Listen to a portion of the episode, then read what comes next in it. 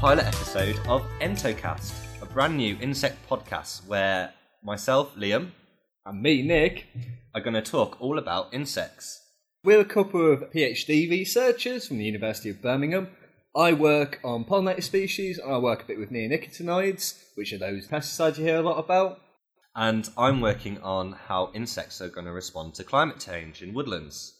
And this is a podcast just sort of about general insect news, couple of insect facts and things. And for our first show, we're going to talk about the insect Oscars. We've categorized different areas where insects can strive to be the best, and we've picked some winners. I think uh, a kind of logical starting place is what's the biggest insect? Because people often ask me this. It's not as straightforward as you think. So I was thinking, uh, for biggest, if we stick to mass, because we have lots of different dimensions in insects where they could be long or they could have a big wingspan. So I think we'll get to those later. Let's go for the uh, the adult stage, the imago, um, just as kind of a starting point. Um, I know that some some insects are actually larger as a larva because they may not feed as an adult, so they all their energy and their resources they need to store as fats during the larval stages. Um, so I've got some nominations that I'd like to put forwards. Go for it. I'll critique these nominations as they come. Most of the largest insects, uh, in terms of mass, have been recorded from beetles from Africa and from South America. So I have beetles of the Megasoma genus and the Goliathus genus. Well, Goliathus had to be in there. It's in the name, isn't it? Goliath beetle. if that's not one of the biggest, I don't know what's happening. and uh, slightly different, I believe this is a type of longhorn beetle, uh, Titanus. Oh, Titanus giganteus, is that Yep. the one? Yeah, yeah. No, again, it's in the name. So what have you got as the very biggest then? Well, the largest recorded. It's, this uh, goes, it's a difficult one. This isn't all it? goes to say with how difficult it is to actually measure these things because we have things like individual variation within a species. Yeah. So just because a species might be the largest, if we haven't actually weighed a specimen from that, and you know, it would probably have to be a. s- Do we weigh a fresh specimen or do Yeah. we weigh a dried out specimen? So the largest confirmed weighed mass of an adult insect I have as the giant weta, Deinacrida heteracantha, which came in at a whopping 71 grams. You see, that doesn't sound like a lot, but I think comparing to other insects, that's quite a lot. Because, um, for example, I work with bees, and they weigh, I think, less than a tenth of a gram. So that's about 700 times more heavy than that, which is quite big. I've also got a charming picture um, of some of these giant scarabs, and there's a mustachioed man behind it, and basically, these beetles are about as big as his head. That's sort of the context I can give you for how big 71 grams is. Good to see uh, strong showing on the facial hair from the entomologist there.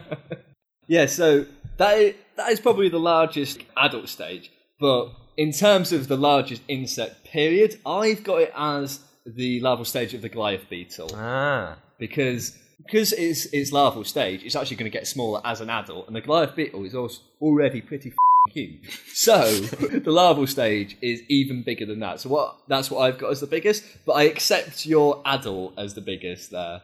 And uh, also, I believe that some of these very large adult beetles, the larval stage have never actually been found, let alone weighed. So there could be potential for there to be giant larvae somewhere out in the, the deepest, darkest rainforests. Well, I think that's one of the things about entomology altogether. Like, there's a lot of undiscovered. Well, there's a lot of undiscovered species in biology generally, but I think in entomology, particularly, there's a lot of species out there that we don't know because insects are kind of small. We don't tend to notice them that And there's a lot of them. and there's a heck of a lot of them. They're the most speciose group of animals, I believe.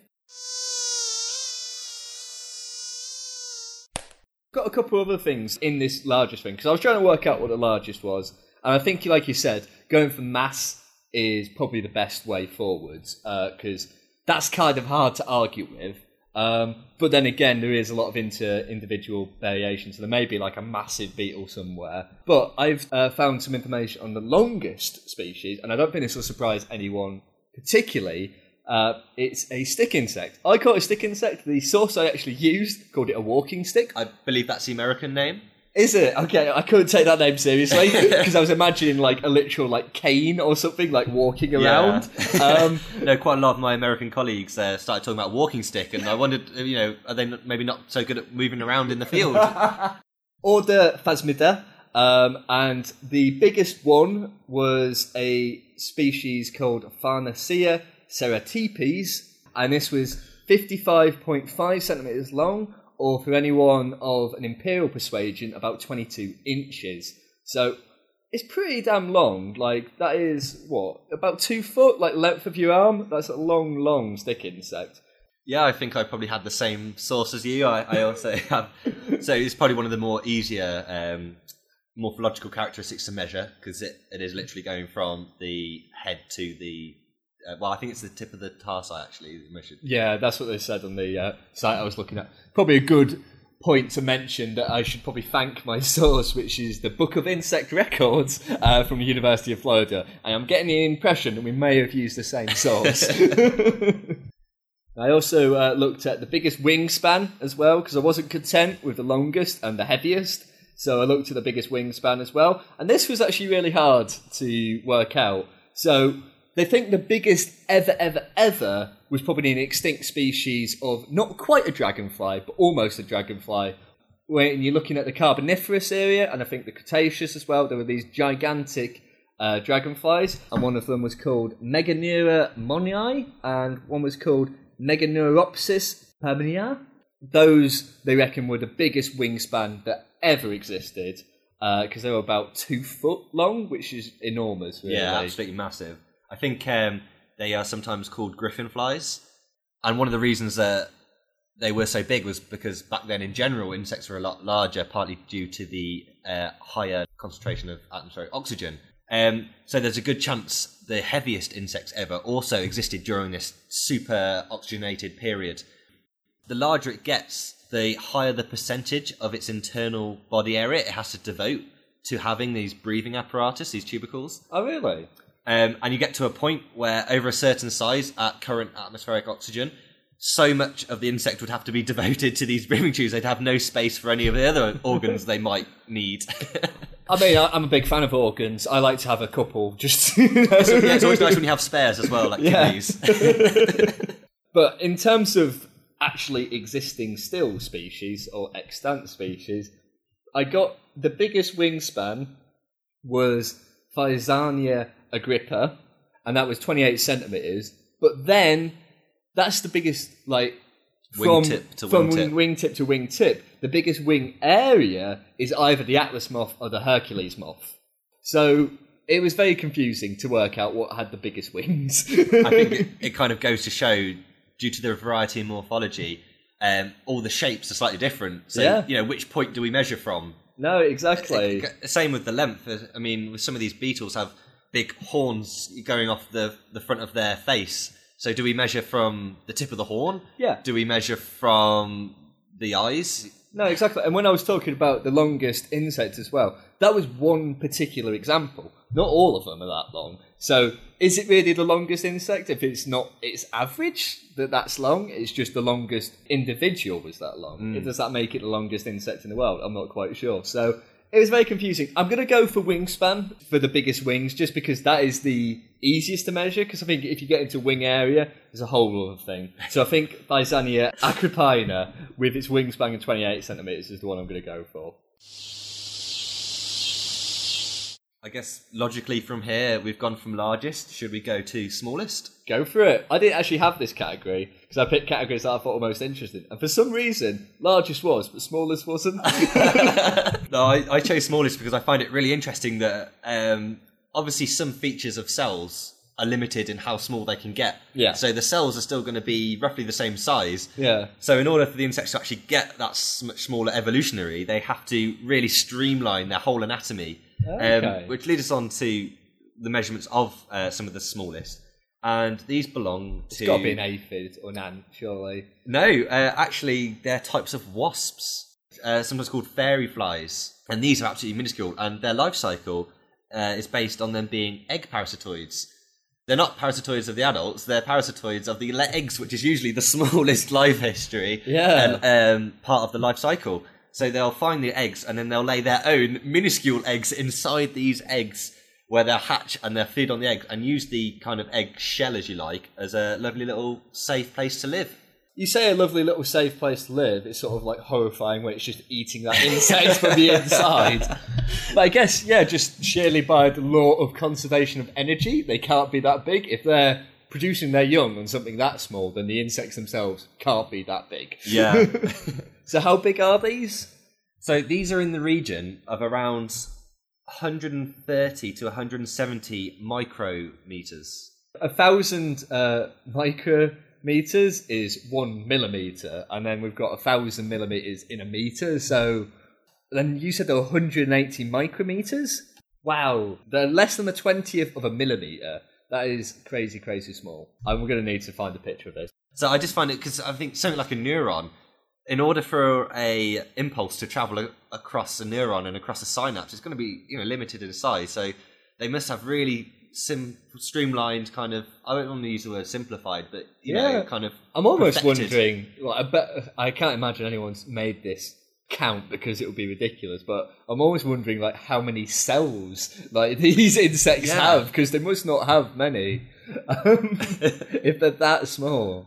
They're kind of cool because they do have wings as well. They have And- wings? Yeah, and they, they can fly around. But because they're so Surely small, they're just get taken up by the gas Well, air. Yeah, you, you, I think the majority of their dispersal is on wind currents, and the wings are just literally to get them up into these air currents. oh, amazing. But they're, they're so small, they don't need a membrane to generate lift. They just kind of have this stalk with these little hair-like projections, which are just to create enough lift in this tiny, tiny size to get them where they need to go.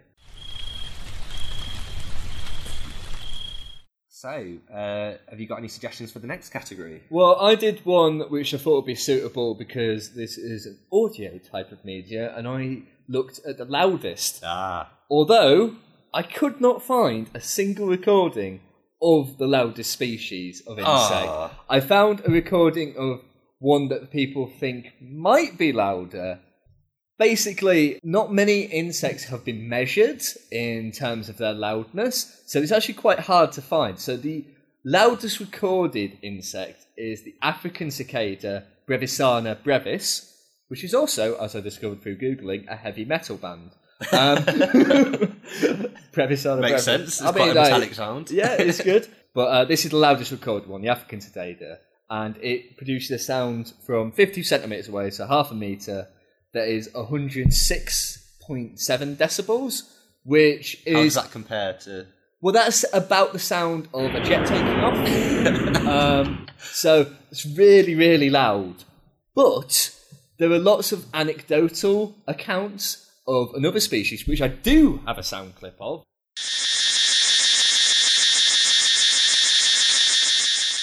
And they reckon that that one you just heard can possibly deafen people, and it may actually be the loudest one.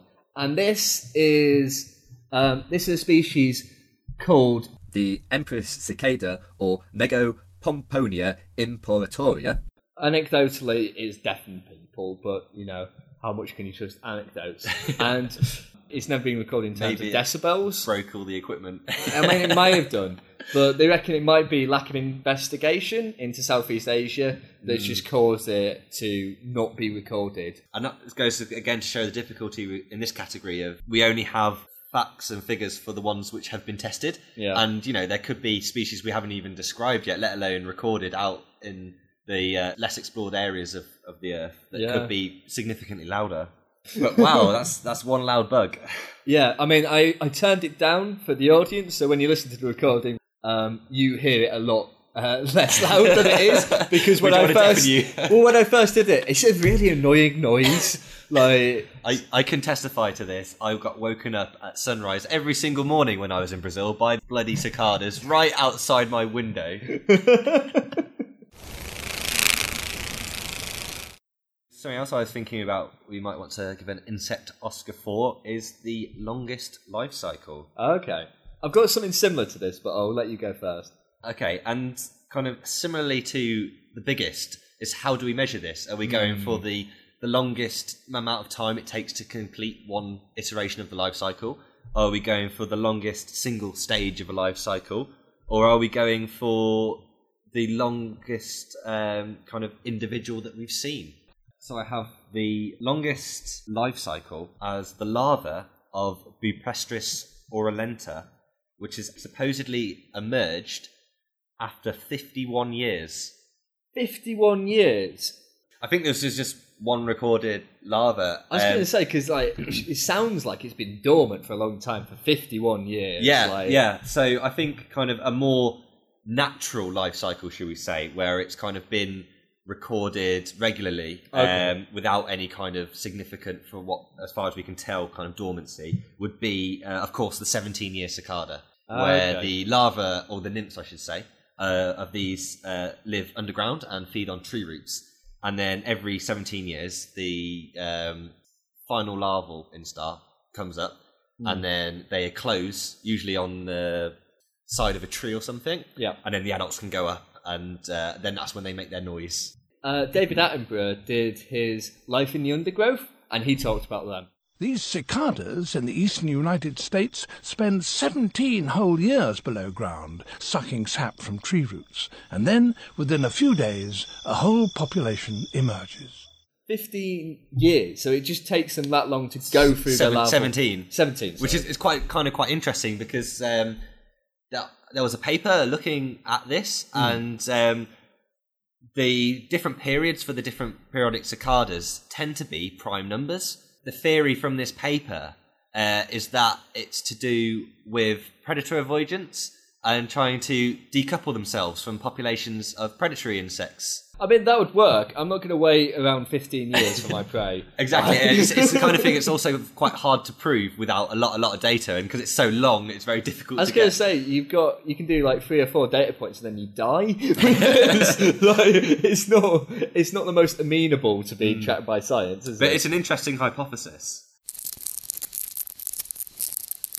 Diapause is essentially, like the name suggests, a sort of a pause in the development of an insect, normally to overcome some sort of environmentally unfavourable condition like winter or something like that. So I looked at what has the longest diapause recorded. The longest diapause ever recorded in an insect was 19 years. Wow. And that was a yucca moth.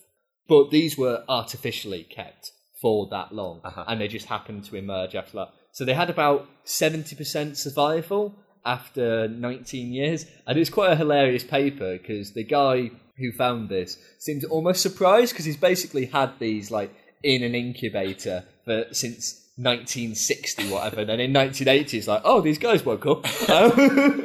And yeah so that is the longest recorded but i don't think that's necessarily natural.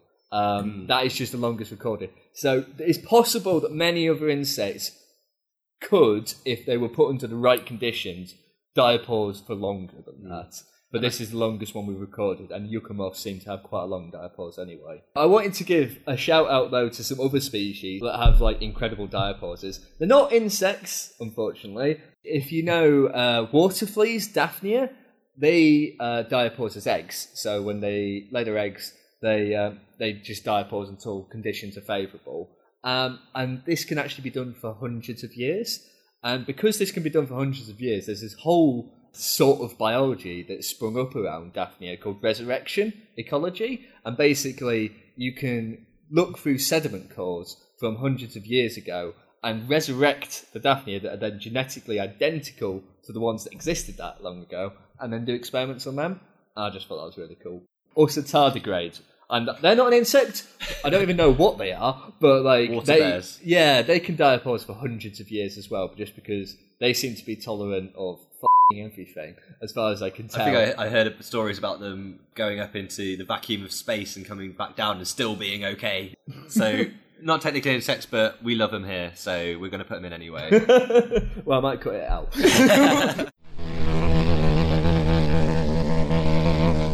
I was looking at the insect most tolerant of cold, and this was really cool. So this is an African chironomid, Polypedilum vanderplanki, which um, is a type of dipteran, and it's the larva of this African chironomid. And these guys can survive submersion in liquid helium. down to that's minus 270 degrees. Getting C. on towards absolute zero. Yeah, that is insane. The thing was as well, their survival on this was about seventy percent. It was not just they survived; That's like, high. they survived Yeah. qu- quite well, and they were fine, and they went to their adult stage after. I mean, it's an insane paper. I'll put it in the show notes. Basically, because these um, guys they exist in shallow pools in parts of Africa where it gets super super hot, and these pools dry out very regularly. Um, so these guys have to develop uh, the ability to overcome these really, really dry periods, really overcome desiccation. The larvae they put in there were ones that were desiccated, but they were still okay because they can survive this desiccation. But because they're desiccated, they don't have any water in them, they can survive really, really low temperatures. So they survived minus 270 and they survived minus 190 for 77 hours. So they put them in at that for 77 hours. So minus 270, a few minutes they can survive. Minus 190, 77 hours, which is crazy. And again, because of this whole desiccation resistance, they can also tolerate temperatures up to 102 degrees, which is crazy. And the reason that one's so crazy is most insects and most creatures really can't really survive anything above sort of 50 degrees just because all your enzymes and all your Nature. proteins start to break down. So the fact that they can survive 102 degrees is just remarkable. Um, so yeah, I thought these guys were really cool. They can survive 102 degrees and be fine, and they can survive 200 degrees for five minutes. Physiologist in you's getting quite excited. Well, no, I, I just I couldn't even comprehend some of the stuff because another thing they did was they were able to resuscitate the insects when they've been desiccated after ten years.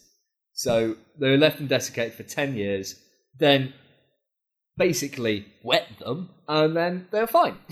and it was just It sounds like this lab has just been really neglecting their flies and they're just doing anything they possibly can to get them back. And this is true. And to be fair, after ten years of desiccation, they didn't survive long, but they did survive. Um, I'm almost imagining another kind of uh, Alexander Fleming moment when he just given penicillin and just kind of leave the fly cultures on the windowsill. It's like, oh no, they've dried out. Oh, I'll just put some moisture in in ten years. Yeah.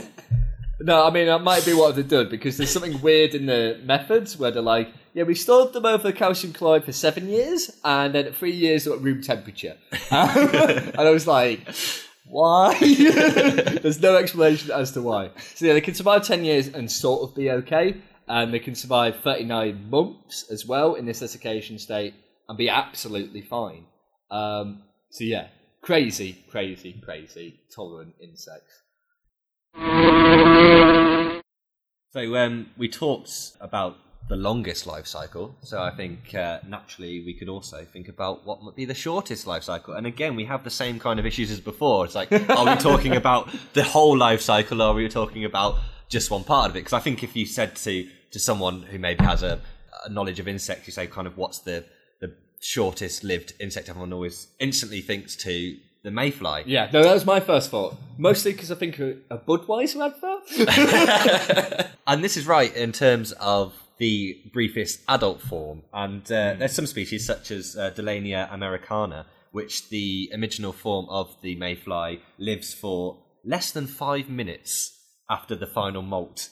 Five minutes. I mean, Yeah. can it even mate in that time? Well, that's all it does. It mates and it lays her eggs, and that's it. Now, mayflies do have a pre-imaginal form, which kind of looks a little bit like the adult, but it, they do actually molt again. right. So um, it's not a normal eclosion from a from a nymph to an adult. It's Yeah. it is from a pre-imaginal form to the imaginal form. Yeah. But the, this final final stage is yeah less than five minutes.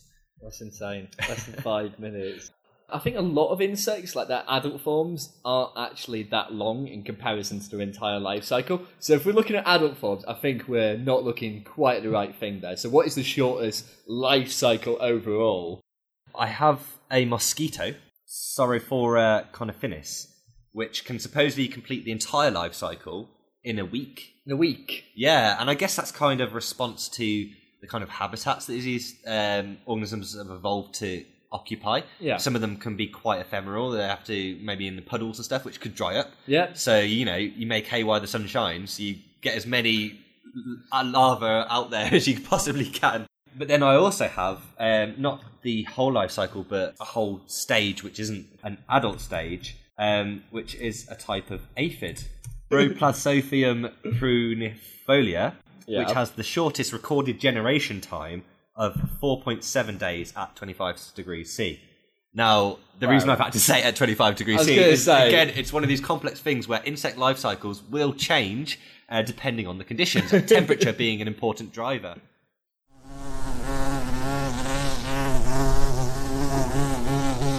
So I had a category that I thought was uh, quite interesting. I was trying to find out the most toxic venom. Ah. Uh, I thought this one was quite interesting. This was again really hard to work out. So the uh, University of Florida's Book of Insect Records they have it down as Pogonomyrmex maricopa, which is a type of harvester ant.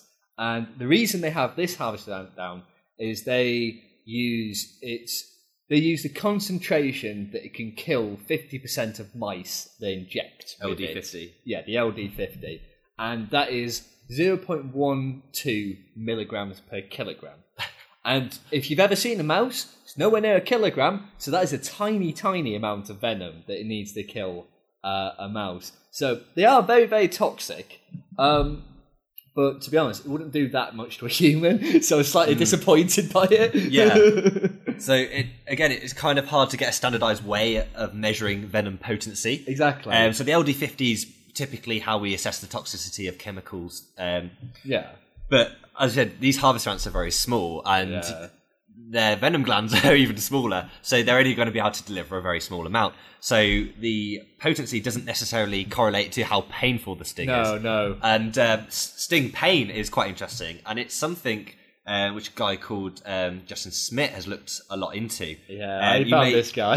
yeah, you, you may have heard of this guy. He's done some really interesting work. Um, Interesting and sadistic. Yeah, No, so- so, masochistic. He's doing it on himself. yeah, so he works on venoms in Hymenoptera, and um, throughout his years researching, he's been stung. He's had the pleasure to have been stung by a wide range of insects. Um, so he actually has constructed something called the Schmidt Pain Index of insect stings. I, I couldn't believe this when I was reading this, but yes, he, Yeah, so he's endeavoured to catalogue and describe how painful all the stings he's had from different species are. Now, these are mostly Hymenoptera species, and these are mostly ants and, and wasps within that. Um, and mostly because of where he lives and where he works, they're kind of uh, neotropical Yep. or American stuff. But uh, this, he's ranked them on a four star scale, where is one is least painful and four is the most painful to be stung by. And uh, there's only three groups which have been ranked with four stars, and I believe these are the um, wasp, which is a um, a type of Polistine wasp which lives in neotropical America. I saw them when I was in Trinidad, and the locals used to call them seven mile jep. Jep is a word for wasp, and it's seven miles because they said you had to run seven miles before they stopped chasing you and stinging you. Oh my god. So they're quite. And if you upset them, if you got too close to the nest or something, they drum on the nest, and you could hear it from, and it was quite scary. yeah. Yeah, so uh, not to be messed with. The second insect to have a four on the pain index is the tarantula hawk wasp, Oh yeah. which you get um, in in America and in the um, in the neotropics. And this uses its venom to paralyze tarantulas, in which it lays its eggs because it's a pompili, it's a spider hunting wasp. The final and most painful of all is the bullet ant, of course. Yeah, now I got a quote from him, and he says it's pure, intense, brilliant pain, like walking over flaming charcoal with a three-inch nail embedded in your heel. so that sounds like a lot of fun. I mean, one of my questions was though the fact he's been stung by over 150 insect species. What if he's just getting used to it and like the scale's declining just Yeah. because he's got just increased his uh, pain threshold because of all this getting stung? Yeah, that's something I've wondered about as well. because all this is self-tested. I think it's actually against the Geneva Convention to do this on other, like on people, even volunteers. so you have to do it on yourself. And it's interesting as well. Like I found a study uh, by a guy called Michael Smith, uh, who was very sort of say dismissive of Schmidt's pain index, and he said it was a kind of rubbish. So he made his own paper where he got stung himself um, because apparently that's what you do when you're an entomologist who looks at venom. He was looking at honeybee stings and he looked at how the pain index differs based on body location. Like I say, it is entirely on himself, and the locations tested included the nipple, um, the penis shaft, and the scrotum. And he tested 25 locations across the body uh, using the internal standard of his forearm. And he did all this for science.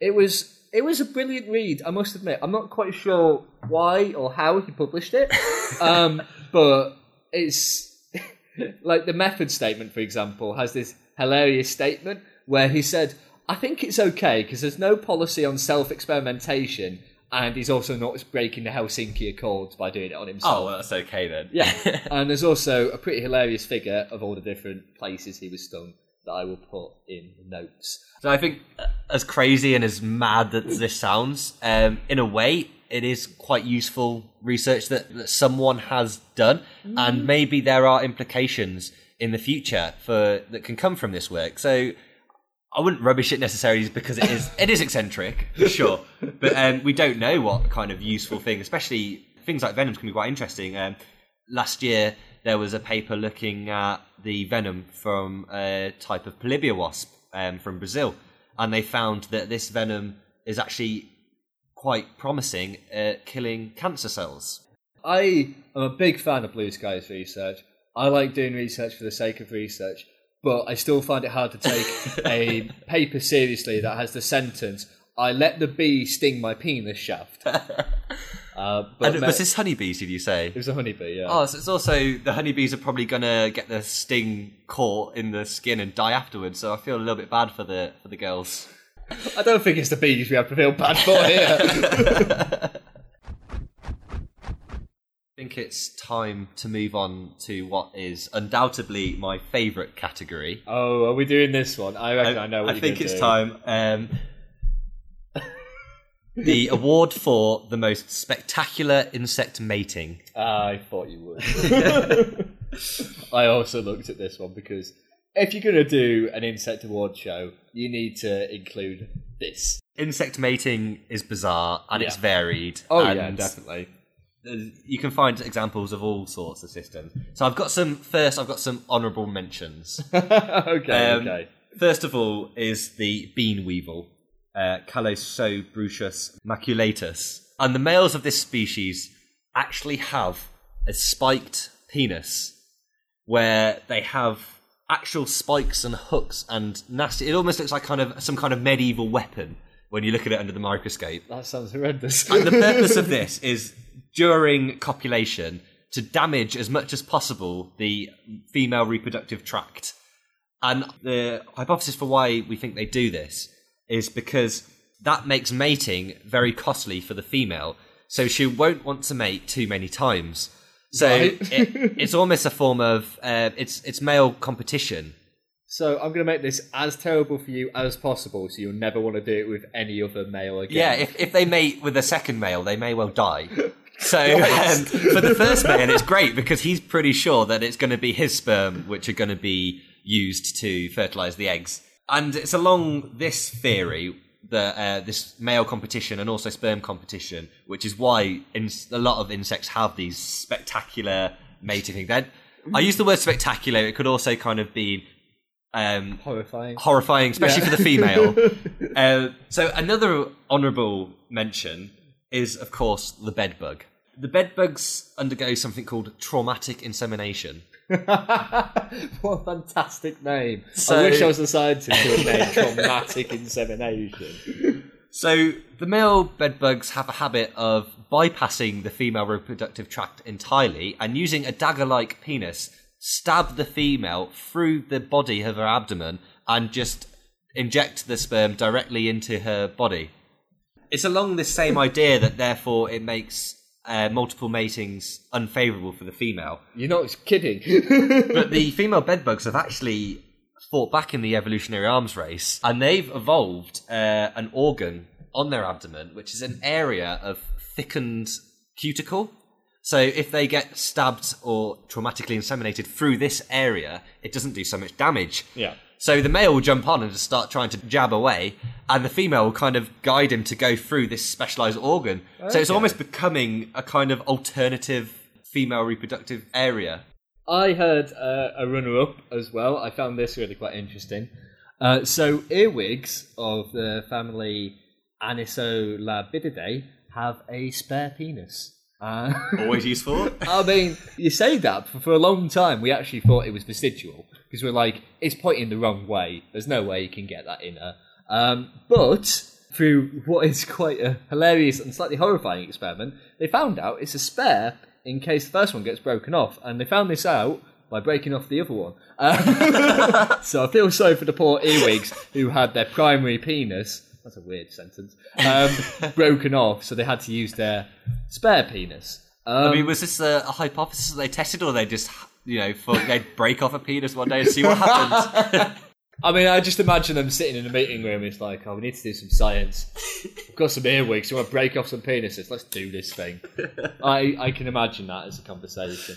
But uh, yeah, no, we thought it was vestigial. But it turns out it's a spare one in case the first one gets damaged. And if mating gets interrupted, it will leave its penis behind and just walk off uh, to like save itself. So if you disrupt them during the mating, it'll be like, "Oh my god, I'm tr- someone's trying to eat me." Leave its penis behind, her off, and then it's still got another shot at mating because it's got another penis. Live to mate another day. Yeah, and it sounded especially horrifying because earwig penises are about the length of the earwig. So it's quite an enormous thing to then have broken off you.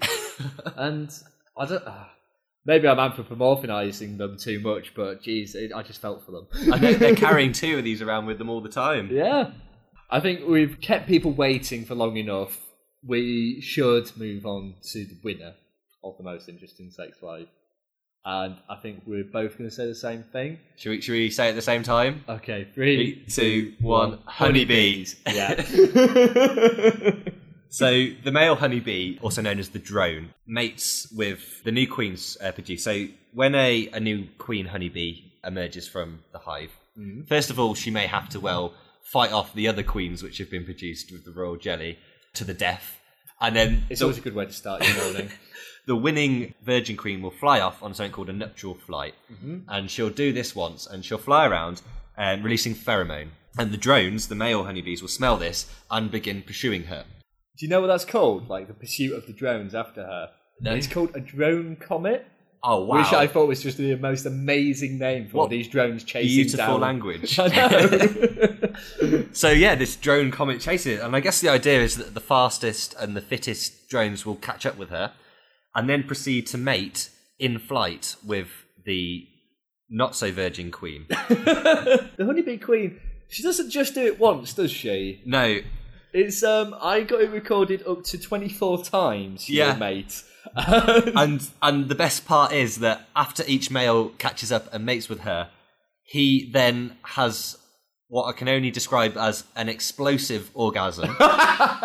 um, it's so loud that apparently it's audible to the human ear and sounds something like a pop, like where, and then the drone goes crashing down like a shot down Spitfire to the ground. Whereby the next male jumps in and has his go. So this queen honeybee leaves a trail of broken and dying drones in her wake before then starting her colony. And it, it's quite amazing that from just this one single flight, she will then store the sperm from these males and use those sperm for the rest of her life, which can be um, years and years. yeah, I think it's been recorded seven, eight years. Yeah, as, as a maximum. I mean, I think the average is somewhere about three or four, but even Yeah. still, imagine just one single and storing all that sperm from. it's a hell of an from- afternoon. Yeah. and you'll see in, in some honeybee colonies, the workers, progeny of the queen, um, will look slightly different to each other, and it's from when she's used sperm from different fathers. Is it because they're hymenopteran and like the males are inherently less valuable that they can get away with such like an extraordinary mating thing? I couldn't really find why it's like this anywhere. Do you have any idea? Uh, no, I don't know for sure. I, I assume again it's, it's some kind of male competition where Yeah. by um, exploding they might hope to kind of um, block up the female or tire her out or something. Oh, I did find out why that was. Yeah, no, it because um, basically it pushes the sperm in there better, so it's not a plug. Because a lot of people thought it was a plug, like to prevent other males getting in there. But obviously, because she's not such a virgin twenty four times, um, that's not really the case. So yeah, it's actually to get the sperm up into her. Not only do they explode, they, they actually do some kind of backwards somersault whilst they do this. Um, Yeah, essentially, the male passes out, is paralyzed after the mating, so he just falls backwards to the ground and then proceeds to die. It's horrendous and sort of beautiful at the same and time. Definitely spectacular. Did you ever read uh, The Bees by Laline Paull? No, but I, it's on my list too. Uh, it, it's a good thing to read. And they describe this nuptial flight, and they make it sound very beautiful, but at the same time, all the males die. so it's. I think that's a good point to end the show. I hope you've enjoyed the pilot episode of Entocast. I've been Nick. and I've been Liam. We hope you listen again soon. Goodbye.